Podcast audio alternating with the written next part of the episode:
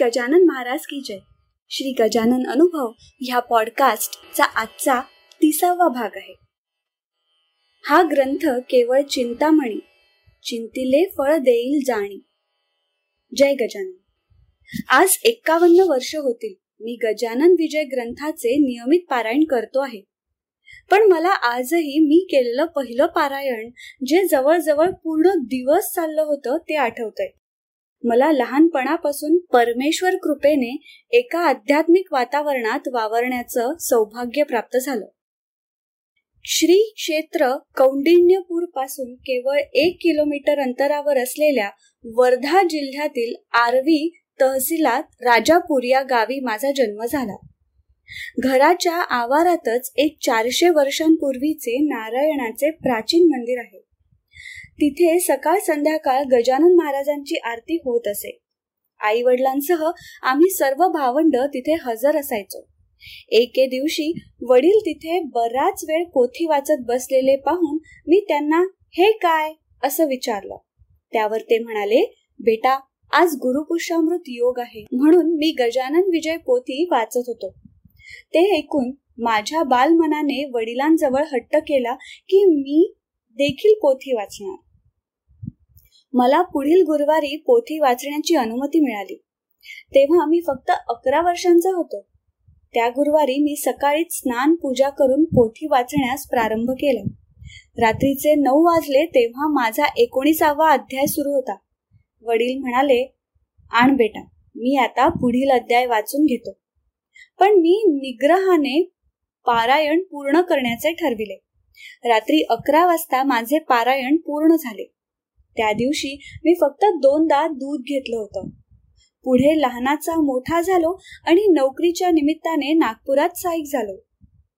गजानन महाराजांच्या कृपेने मला सहकार नगर भागात गजानन महाराज मंदिराच्या बाजूला एक प्लॉट विकत घेता आला.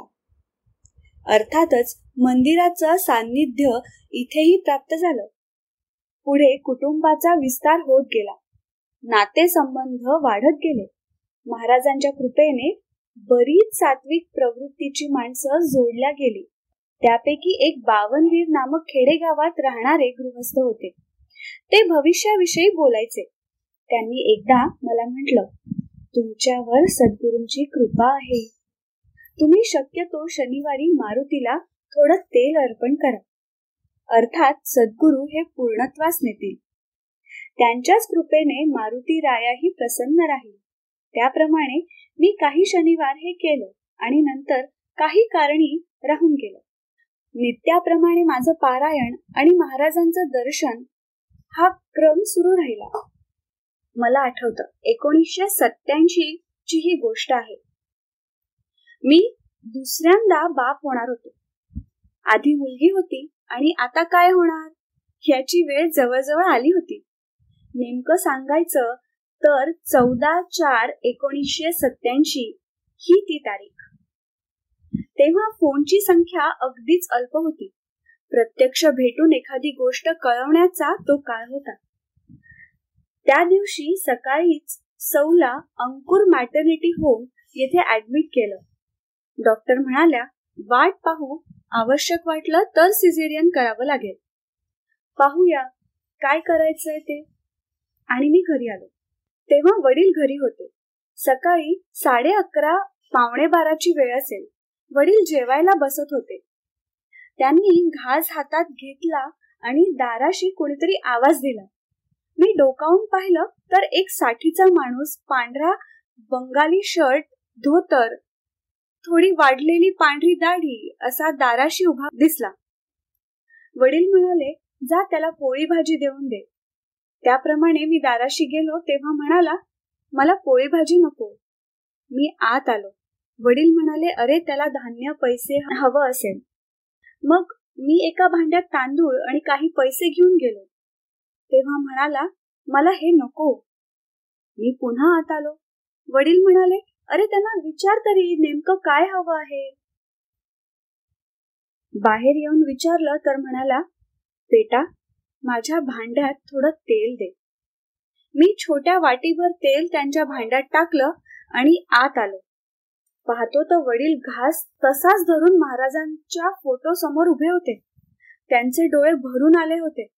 मी ताबडतोब बाहेर आलो. आमच्या घरासमोर तीन बाजूला तीन सरळ रस्ते जातात. बराच मोठा भाग एक दृष्टिक्षेपात नजरेत येतो. तो माणूस कुठेच नव्हता. मग माझेही डोळे भरून आले. मी आत आलो आणि माझ्या डोक्यात एकदम जाणीव झाली की अरे आज तर हनुमान जयंती. मी तडक दवाखाना गाठला. डॉक्टरांनी हसून स्वागत केलं म्हणाले अभिनंदन. थोडे कॉम्प्लिकेशन झाले होते. मूल नाजूक स्थितीत होतं पण आता नॉर्मल आहे. तुम्हाला पुत्ररत्न प्राप्त झालं आहे. मला क्षणात आठवण झाली ती त्या वाक्याची. कार्य सद्गुरु पूर्णत्वास नेतील. मारुतीराया कृपा करील. माझ्या समजुतीप्रमाणे ती सद्गुरूंची कृपा आणि मुहूर्त देखील हनुमान जयंतीचा? वा! मी मनातल्या मनात हनुमंताचे आभार मानले आणि गजानन महाराजांना एकवीस पारायण कबूल केली. त्यानंतर महाराजांच्या कृपेने मी अनेक वेळा अशी पारायण केली. पण मला आजही आठवत आहे. ती एकोणीसशे अठ्ठ्याण्णव नव्याण्णवची घटना. मी रोज एक अध्याय अशी एकवीस पारायण केली आणि प्रत्येक वेळी नात्यातील एक कुटुंब प्रसादासाठी बोलवत गेलो. जेव्हा पारायण पूर्ण झाली तेव्हा एक विचार मनात आला की आपण या लोकांना शेगाव दर्शनाला नेलं तर? पण तो विचार मला सोडून द्यावा लागला कारण माझ्या आर्थिक परिस्थितीमुळे मला ते शक्य नव्हतं. मग काय? महाराजांना रोज म्हणायचं आणि स्वस्थ बसायचं. एकदा रात्री खूप रडायला आलं. पोती नेहमीच वाचत आलो. हा ग्रंथ केवळ चिंतामणी चिंतीले फळ देईल जाणी. दृढतर विश्वास असल्या मनी हे मात्र विसरू नका. म्हटलं महाराज माझा दृढ विश्वास आहे. तुम्ही समर्थ आहात. तुमची लीला अगाध आहे. जशी तुमची इच्छा तसं होऊ द्या. अशात इसवी सन दोन हजार उजाडलं आणि एक दिवस आरवीहून मोठ्या भावाचा फोन आला. विजय तुझ्या पुतणीचं लग्न ठरलं आहे. मुलगा जळगावचा आहे. लग्न सतरा फेब्रुवारीला आहे. पण त्या लोकांचा आग्रह आहे की लग्न खामगावला व्हावं. सर्व नातेवाईकांना आमंत्रण करतोच आहोत. फोन ठेवला आणि मनात विचार आला एक पार्टी आरवी दुसरी जळगाव आणि लग्न खामगाव? शेगावच्या जवळ? वारे महाराजांची लीला. आणि त्यात भर म्हणजे जे नातेवाईक मला अपेक्षित होते त्यांनीच प्रस्ताव ठेवला. आपण तीन गाड्या करून खामगावला जाऊ. आणि अनायसेच प्रकट दिन आहे तेव्हा शेगावला दर्शनासाठी जाऊ. महाराजांची अगाध लिहिला आणि माझी इच्छा पूर्ण.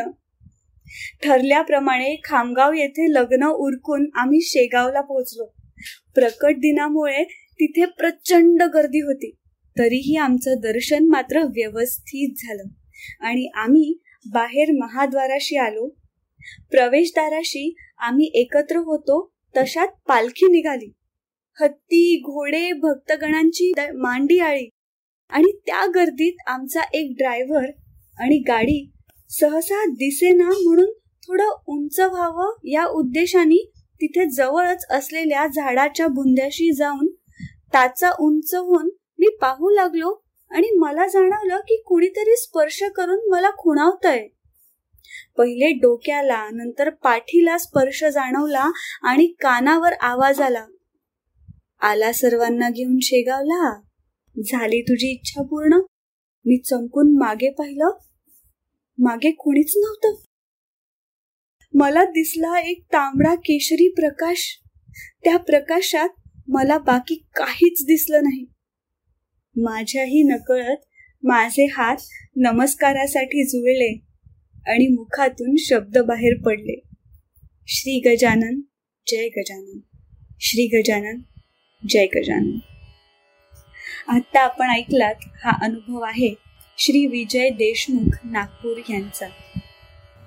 जयंत वेलणकर यांनी शब्दांकित केलेला पौर्णिमा देशपांडे हिच्या आवाजात आणि नचिकेत शिरे प्रस्तुत श्री गजानन अनुभव ह्या पॉडकास्टचा हा भाग. हा अनुभव तुम्हाला कसा वाटला हे आम्हाला नक्की कळवा. आणि तुमच्याकडे असे काही अनुभव असतील तर ते पण आम्हाला पाठवायला विसरू नका. आपल्या प्रतिक्रिया किंवा अनुभव आमच्यापर्यंत पोहोचवण्यासाठी डॉक्टर जयंत वेलणकर आणि मी पॉडकास्टचे डिटेल्स एपिसोडच्या शो नोट्समध्ये दिले आहेत. दर गुरुवारी नवीन अनुभव ऐकण्यासाठी मी पॉडकास्टरच्या यूट्यूब चॅनलला लाईक आणि सबस्क्राईब करा. आणि मी पॉडकास्टरचे इतरही पॉडकास्ट नक्की ऐका. लवकरच भेटूया पुढच्या गुरुवारी एका नवीन अनुभवासोबत. तोपर्यंत श्री गजानन जय गजानन.